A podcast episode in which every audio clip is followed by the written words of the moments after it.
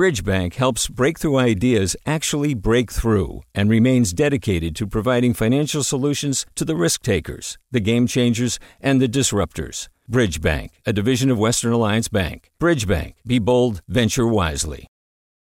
Hey, it's Avery Trufelman, host of Articles of Interest. And I've got to say, I've been a fan of KQED ever since I was a little kid and I would come out to San Francisco to visit my grandma. It was just what we'd always turn on every time we got in the car, every time we were making dinner and turning on the radio. Was always KQED.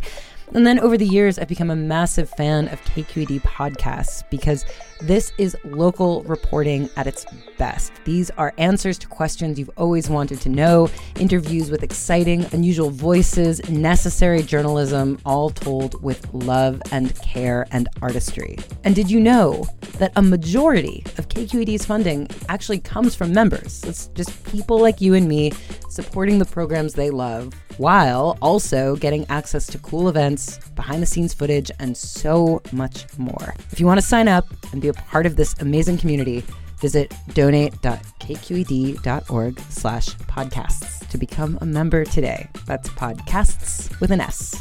Thank you for listening and thank you for your support. KQED. Good morning. This is the California Report. I'm Madi Bolaños in San Francisco. Protests have erupted across Iran following the death of Mahsa Amini, a 22 year old woman who was detained by Iran's morality police for allegedly wearing her headscarf too loosely. She later died in custody. Demonstrations here in California took place over the weekend. KQED reporter Kyana Moghadam went to one vigil held in Berkeley, and she brings us this story.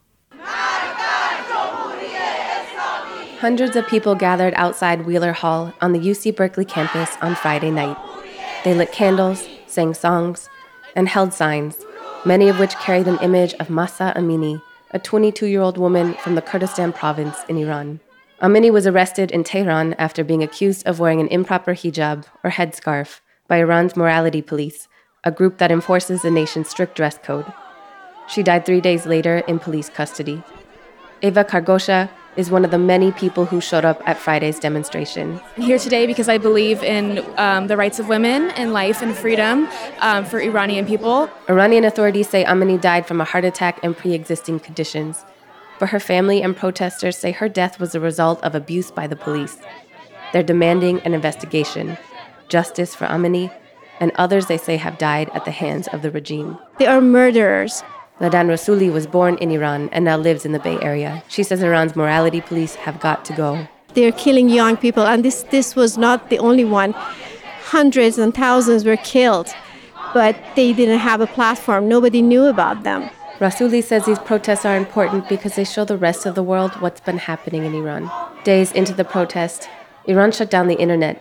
Rasuli says it's been difficult to contact loved ones. We are desperate. Even, you know, simple saying hi to the people in Iran, we can't do that.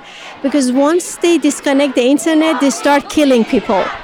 Protests in Iran continue to grow in what's now the nation's largest anti government demonstration since the 2009 elections. For the California Report, I'm Kyana Moghadam. Hi, it's Terry Gross, the host of Fresh Air. We bring you in depth, long form interviews with actors, directors, musicians, authors, journalists, and more. Listen to our Peabody Award winning Fresh Air podcast from WHYY and NPR. Hey, it's Glynn Washington from Snap Judgment. And if you love what you're hearing, and I know you love what you're hearing, please consider becoming a KQED member get special access to cool events, behind the scenes footage, and so much more. Plus, you'll sleep better at night knowing you did your part for the community you depend upon. It's in you. Please be in it. Visit donate.kqed.org slash podcasts to sign up now. That's podcast with an S. Thanks. After a summer break, the state task force studying reparations for black Californians has resumed its groundbreaking work. Over the weekend, the panel met in Los Angeles to move the conversation forward and talk about lessons they can draw from historical reparations work, plus the actual economics of the plan. KQED's Annelise Finney was at the task force meeting in Los Angeles and joins me now. Hi, Annelise. Hey, Maddie.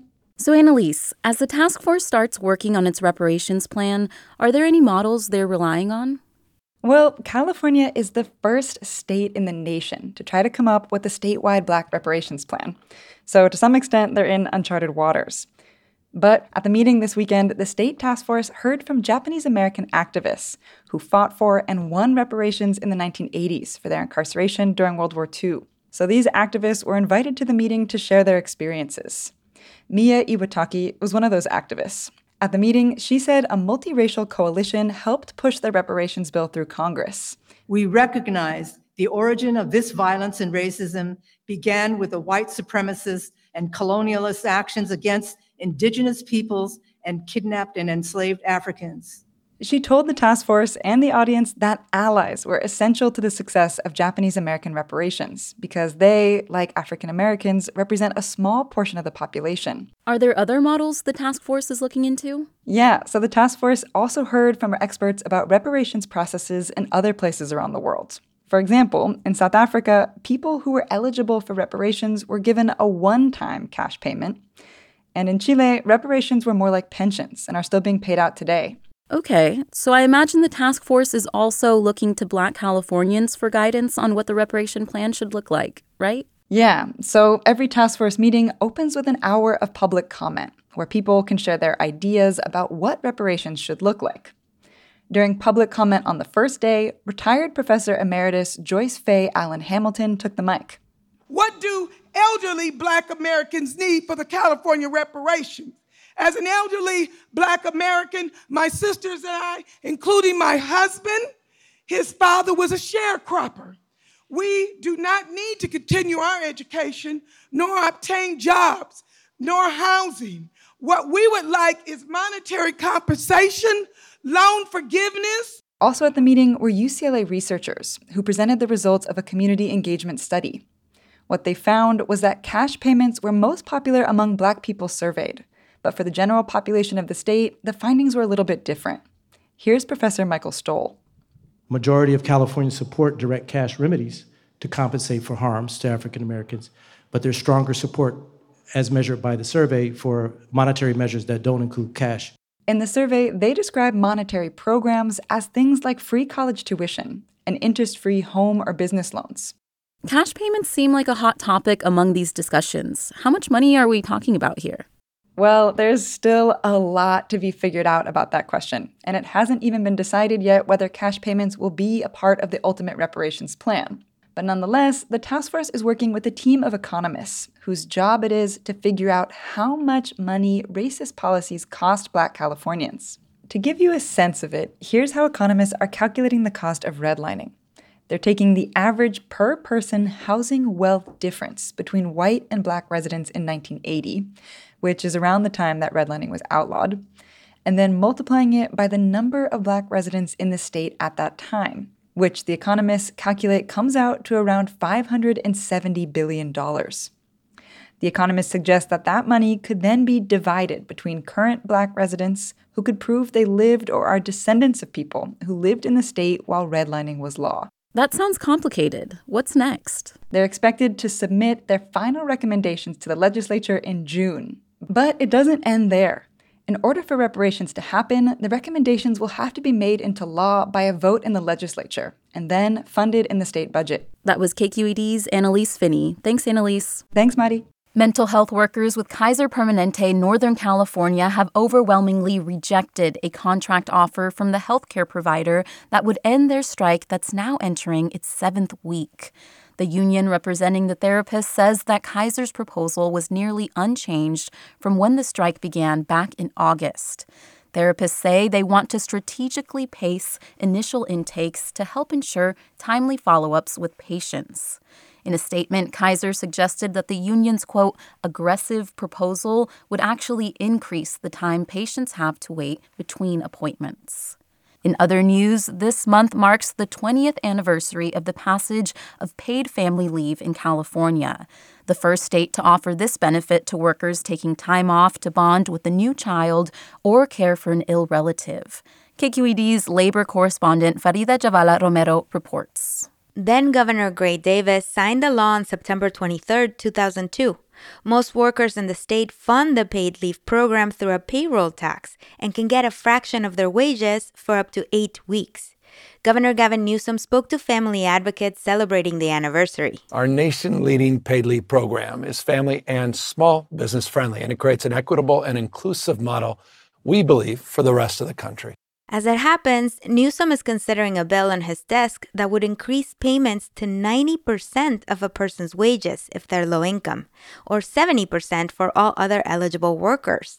Now it's just 60%, which Rosalba Contreras of San Bernardino County says was not enough when she had her baby. So we couldn't afford rent, food, bills, everything that goes on top. She spent just two weeks bonding with her preemie before she had to return to the office. I could have probably spent more time with her to make sure that she was healthy before I even returned back to work because she wasn't healthy. She wasn't ready and I wasn't ready. Neither of us were. She wants Newsom to support SB 951. He has until September 30th to sign or veto. For the California Report, I'm Farida Jhabvala Romero. And that's the California Report for Monday, September 26th. We're a production of KQED Public Radio. I'm your host, Madi Bolaños. Thanks for listening and have a great day. Support for the California Report comes from Stanford Healthcare, alerting listeners to the critical blood shortage in the area. Now's the time to donate blood and make a difference. StanfordBloodCenter.org. Personal Capital providing people with financial tools like the retirement planner to help them achieve their financial goals. PersonalCapital.com. And Eric and Wendy Schmidt, whose philanthropy includes Schmidt Ocean Institute. Coming this fall, the launch of research vessel Falkor 2, advancing the frontiers of ocean science and exploration, on the web at schmidtocean.org. Hi, I'm Sasha Khokha, host of the California Report magazine. Every week, we bring you stories about what connects us in the giant, diverse Golden State. Because what happens in California changes the world. I love this place. We were once seen as like the place to be, California. The land of milk and honey. That's where you go to Sunshine State, but we just have challenges right now. KQED's California Report magazine. New episodes drop every Friday, wherever you get your podcasts. Hi there, I'm Rund Abdelfatah from Throughline. If you're listening to this podcast, you know that KQED produces exceptional storytelling that keeps you informed, inspired, and entertained.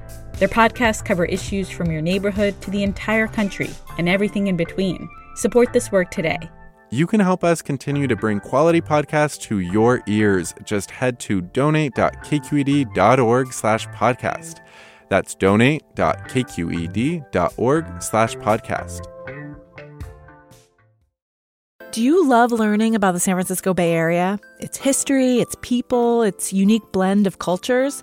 Then you should check out the Bay Curious book.